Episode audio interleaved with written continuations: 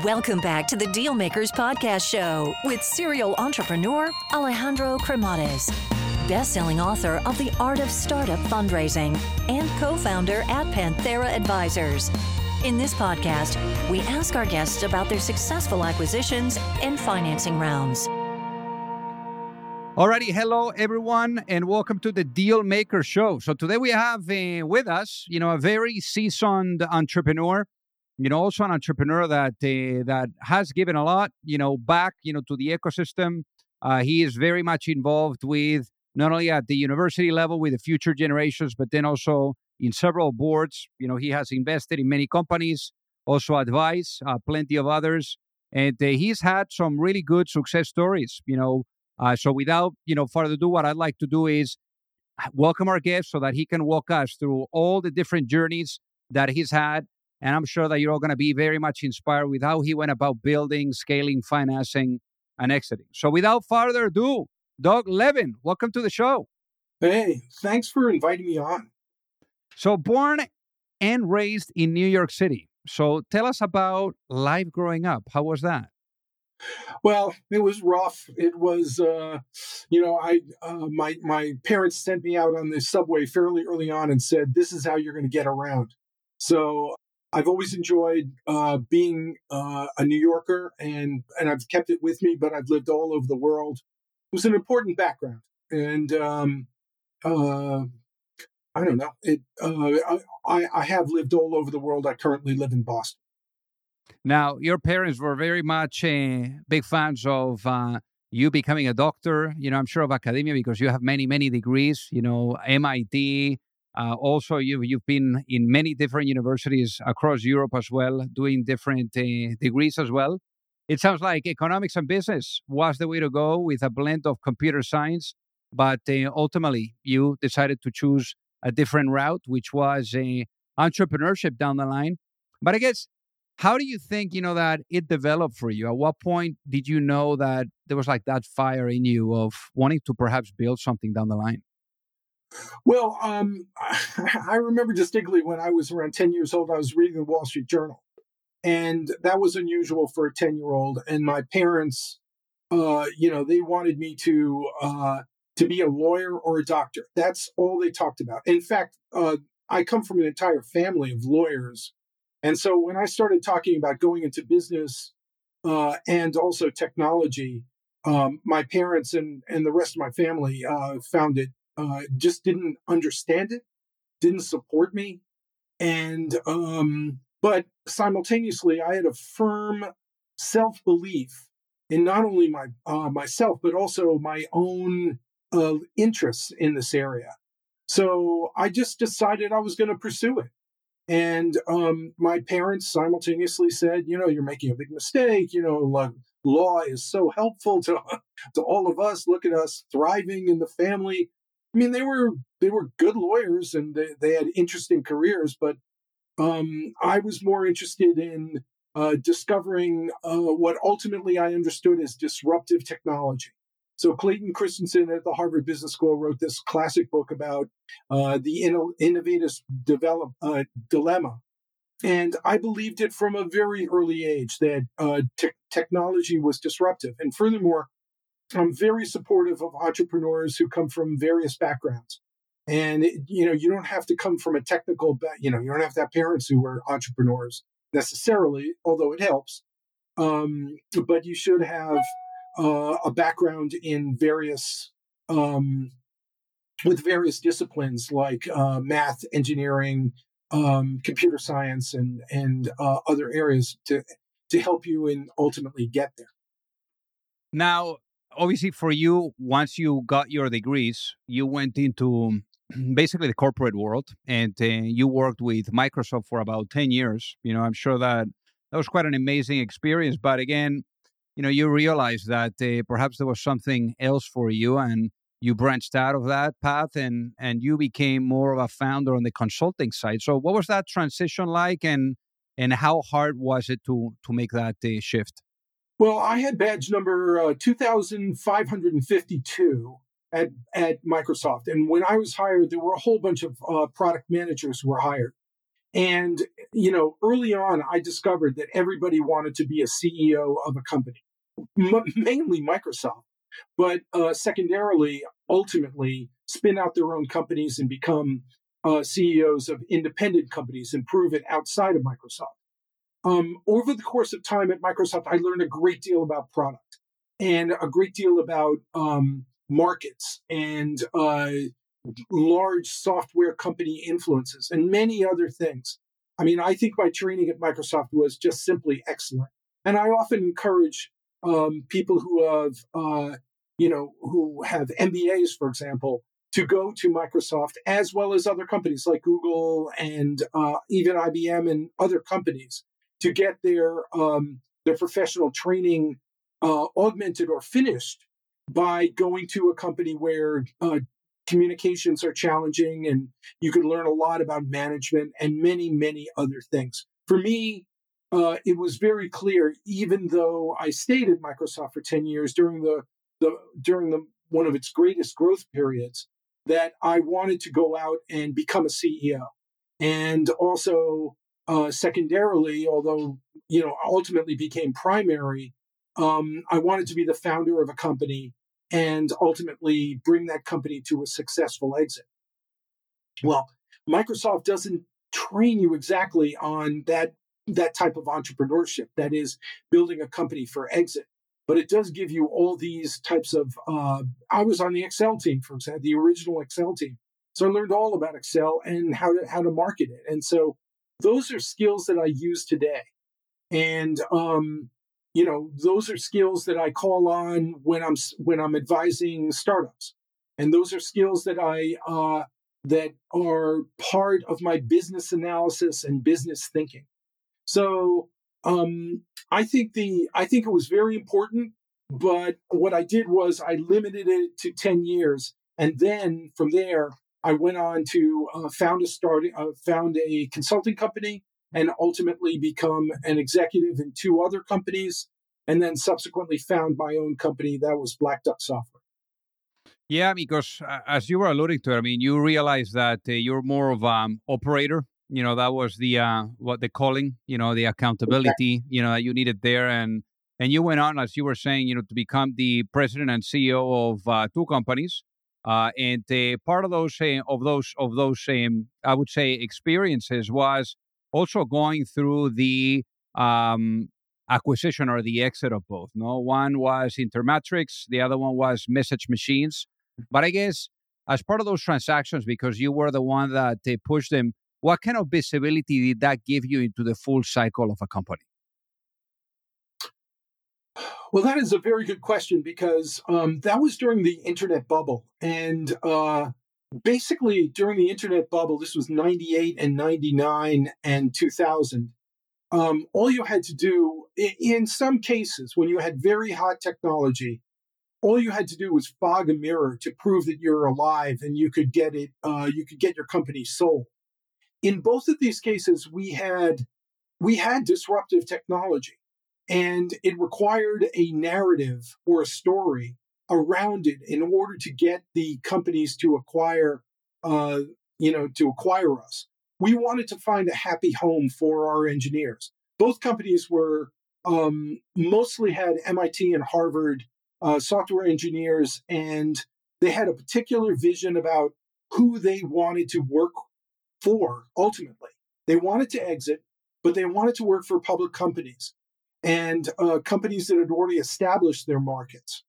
And so um, we found, you know, t- in in both of those cases, um, me in conjunction with the executive uh, staff, we found uh, two uh, very good public companies that um, we were able to integrate with.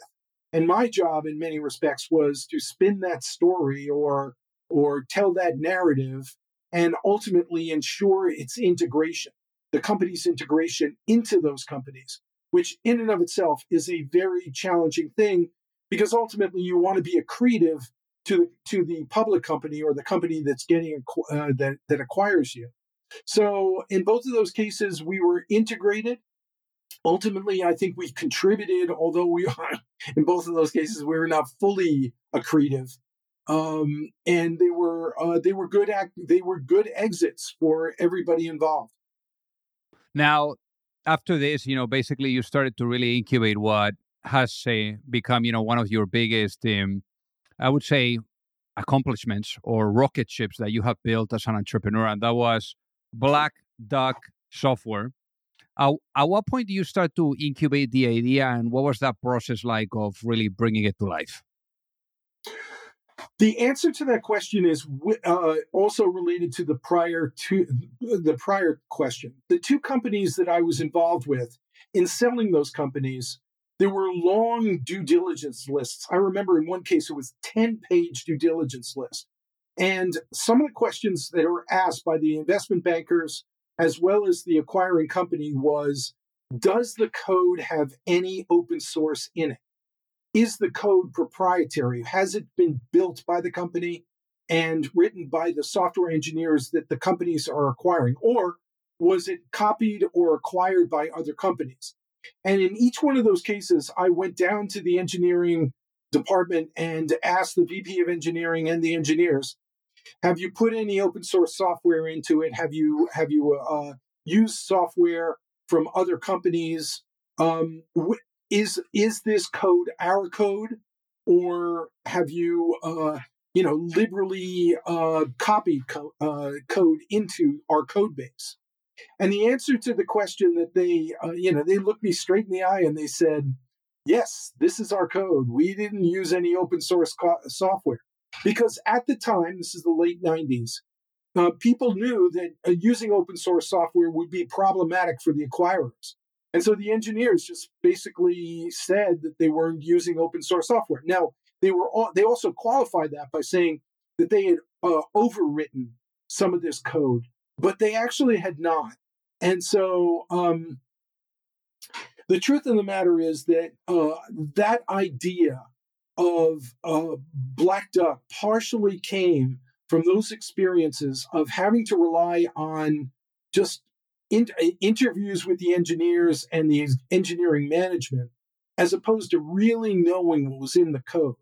And so, uh, you know, on in December of 2002, I was sitting on a beach in Cancun, Mexico, uh, with my family, and I had the idea for Black Duck that came out of my regrets of you know my approach to due diligence um, i thought you know acquiring companies just could do a lot better off if they could use an administrative platform that interrogates the code and finds their code base and finds the open source code as well as non open source uh, code, maybe in the form of binaries that were that was floating around the code base. So source so so what an acquiring company could do is feel assured that their source code that they're acquiring doesn't have alien code in it or code uh, written by others, and uh, the the people who are making um, assertions about the code could really say, well, you know, we have a little bit of open source code here and there, but um, you know, ultimately it's it's our code.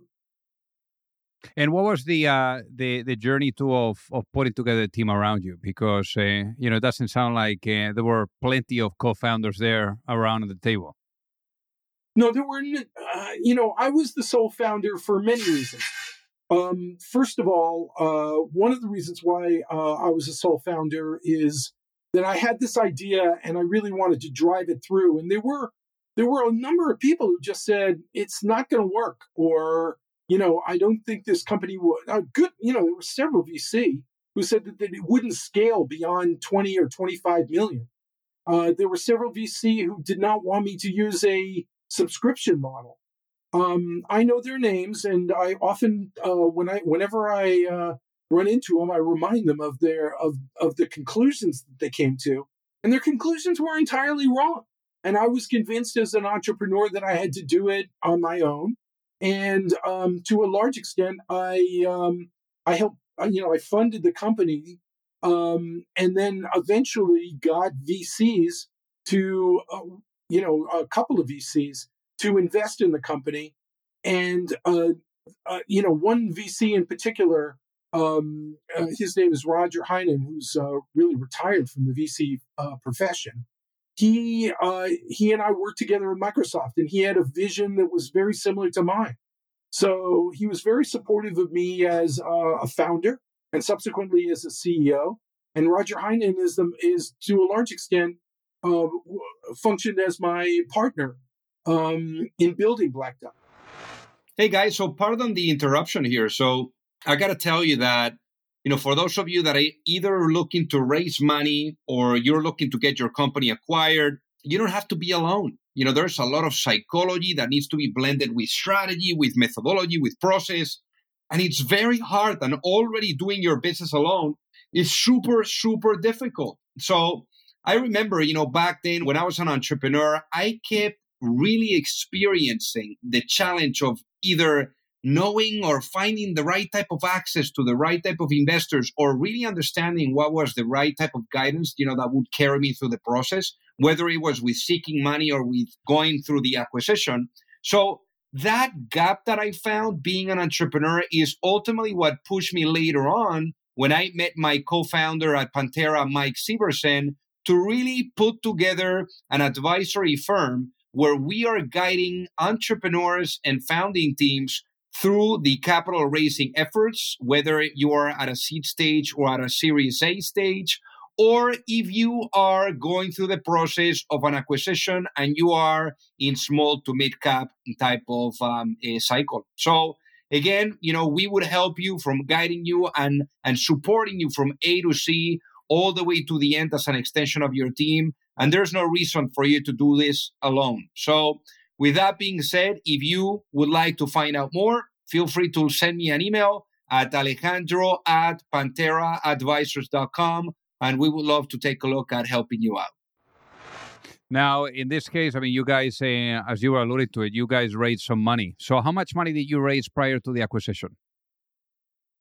Oh, around 70 million, give or take. And and I guess just to make sure that we get it clear, what ended up being the business model? How were you guys making money? Uh, came down to uh, a, a subscription to a service that interrogated software and provided enormous value for companies that were not only in the M&A uh, environment, but also were building software uh, in, in the production environment. So in addition to that um, code scanning capability for open source and compliance, over a period of time, we built in uh, the ability to identify malware, and ultimately um, the company became uh, more of a security and open source company. And uh, the technology advanced and the product line advanced as well or expanded. So the design from the beginning was to have more than one product, and ultimately we had several. And um, the products were all functional uh, all in the area of software development and helping facilitate uh, the creation of code and also knowledge of the code base. And I guess uh, also one thing that comes to mind is you were pushing this, you know, until the acquisition for 16 years. I mean, 16 years, you know, at a startup level, and it's unbelievable the amount of time. So, what do you think kept you, you know, going for so long?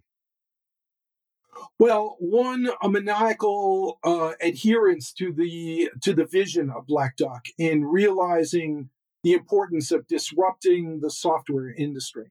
That was my original vision.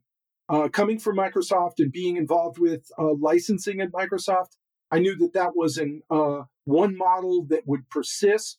But simultaneously, I really believed in the open source model, and furthermore, I believed in the um, extending the open, you know, uh, the analysis of open source and source uh, source code to the area of uh, finding malware and other bad acting uh, software code in a, in a in a code base. But what's really important, so persistence was without a doubt a characteristic of mine. I'm a, I'm just generally speaking a tenacious guy. Um, you know, if I'm playing sports, I want I play them hard. And in this case, this the sport of startups, I play hard and I play to win. But the other factors that, well, I, I have to point out that during the course of Black Duck, there was a recession in the middle of it. So that was the Obama recession from 2008 until 2011 or 12. And being persistent during that period was extremely important because during that period, people turned to, or large corporations turned to open source as a way of lowering the cost of software development. And the value proposition of Black Duck increased substantially during that period as more and more enterprises used open source software and while using open source software brought more and more malware into um, into enterprises so black duck's value proposition soared in the aftermath of the uh, of the obama recession and you know in the years that followed our sales increased substantially and um, our product line also expanded substantially and took advantage of a of, a, of the third thing that uh, that we that I should really mention in this, which is taking advantage of the cloud. So over a period of when we first started the company, it was a, it was called ASP, um, and ASP was not what cloud became. Uh, you know, Amazon was instrumental in, ex- in expanding the adoption of the cloud, but it wasn't until the Obama recession that people really saw the benefits of the cloud. Yeah, later on, Black Duck really took advantage of the cloud with uh, the Hub product, and um, and that's and that's a large part of the story. So no single so, so to come back to your question, um, no single thing you know kept me in the game. It was also the uh, the change in the market and as well as the change in technology, which also we took advantage of. So, at what point does uh, Synopsys come knocking, and what was that process of uh, you know getting the company acquired like? Well, even before uh, Synopsys started uh, knocking on our door, we also had inquiries from many other companies. In fact, when I got um, when I got uh, term sheets for Series A, I also got a uh, a, a, purchase offer. Um, so simultaneously, uh, I had to weigh with Ser- Series A whether or not I want, uh, you know, I wanted the company to be acquired for a small amount of money, uh, especially relative to the exit, or do I did I want to get venture funded and go, you know, the distance? And I decided that uh, we were going to be, um, you know, uh, a company with an enormous enterprise value. So I wanted to go uh, the distance. And um, so I decided to pass on that acquisition. And then over a period of time, there were a number of acquisition offers, but they were small um, in comparison to the exit amounts. So they were in the you know hundreds of millions of dollars, and ultimately, um, you know, uh, you know, with the support of the with uh, of our investors with the growth of our customer base um, over a period of time, and also with the support of our um, of all of our employees, what what we were able to do in 2017 at the on, on December 27th is conclude a deal with Synopsys after you know multiple offers. There were no question about it. They you know they did uh, offer us several different um, uh, you know, uh, exits. But uh, ultimately, we concluded an exit in December of um, 2017 that was that made both sides happy. Yeah, no kidding. 572 million. Tremendous outcome. So uh, great, great exit. Now, after this, you know, like basically you have uh, now as the next chapter in your career, you have become an advisor, also an investor in a bunch of companies, and you were also a lecturer uh, since 2002 in institutions like MIT and most recently Harvard Business School. Now, one thing that uh, that I've come across as this, you know, piece of giving back and educating the ecosystem is a recent post that you did about your thoughts on the funding freeze. What what what what's going on? Well, this is a very good question. Um, so uh, I just came back from the Silicon Valley, and there I talked to a number of leading uh, VCs who told me straight out that uh, we are going through an adjustment process now. We're going through an adjustment process as a result of the uh, the changes in the economy as a result of COVID, the changes in the economy as a result of high interest rates, and the impact of war in the Ukraine and now in Israel. So what's happened is that, um, and you might also add on top of that the adjustments in the market as a result of AI. So AI has been a giant um, hype wave, but simultaneously a very important technology wave that has occurred in the um, uh, you know in the market. And so what we ended up having is a uh, you know a a perfect storm of things which have occurred today in the um, uh, you know in the industry, and um, those things have combined to result in a funding freeze now. And part of the funding freeze is a very pragmatic point of view from uh, the um, from the VC and uh, especially surprisingly the uh, the PE companies that um, that basically right now only the companies with a P2P or path to profitability and only the companies with extraordinary differentiation and um, real tangible cash flow and uh, excellent teams are the teams that are going to get funded in this period. Um, you know, there are certainly exceptions. There are companies that are, they can that they have get gotten funded over the last couple of months, and certainly in this period there'll be uh, others that are funded for any number of reasons. But the leading VCs and PE that I talked to last week were um, very clear that this period is a period of analysis and kind of stepping back and not making a lot of commitments. Um, this is in contrast to 2021 or 2020, especially, and 2021, where uh, VCs were making real commitments to uh, early stage companies and, you know, um, doing the venture game where they were investing in companies that could ultimately have great exits over a period of time, but required a great deal of attention and a lot of uh, investments. So um, this is a period of uh, let's call it retrenchment, and um, that's why you can see in the in the short term a funding freeze. Now, I've also heard you speak about the importance of corporate governance, you know, and having a board of directors that is effective, even you know, at an early stage. Why is that the case? Well, this is also a, a really interesting question because many of the startup founders and leaders that I've talked to today think of boards of directors as impositions or uh, a waste of time in a couple of cases. And they've said any number of things about uh, having an early board of directors. They understand the uh, importance of a board of directors at Series A, but prior to Series A, they, uh, there are many founders who shy away from boards of directors. Boards of directors, in, from my point of view, are a great source of inside knowledge and inside support. Um, this is about bringing in a group of people who are going to help the company get to where they want to uh, get to. And in many cases, with uh, VCs, they have a lot of experience with um, all kinds of finance related and accounting related and uh, legal related and uh, operational uh, type of things.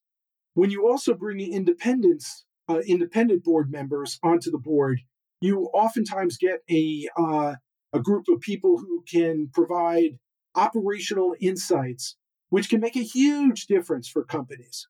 And so, I'm a firm believer in the addition of uh, board mem uh, board early on, especially as you're raising you know, you're uh, the first very large seed. Seed one, maybe 400, 500,000. Um, then there's an MVP, which proves out the product. And, and maybe there's a seed two, which is two to three million or four to five million. When you start getting into the couple of millions, you really want to get board members, maybe one member, two and two founders as board as the other board members, um, who can really help in understanding and making decisions on a timely basis related to the company. And then subsequently, you know, expanding the board to five members. It's um, it can really help CEOs. For me, I've always felt that my board members have been really helpful. You know, there have been one or two exceptions, but um, by and large, they've been helpful in shaping my thinking, in making me a better CEO, in making me a better board member, and uh, certainly making my companies um, better in the long term. So let's say I was to put you into a time machine, Doug, and I bring you back in time to that moment where you were vacationing with the family there at the beach. And let's say I had, I give you the chance there of right when you were coming up with the idea and thinking about this, about, you know, Black Duck uh, software. And let's say you had the opportunity of sitting down on that uh, sunbed that was closer to where your younger self was. And you had the opportunity of, you know, approaching that younger Doug and giving that younger Doug one piece of advice before launching a business, what would that be and why? Give me what you know now.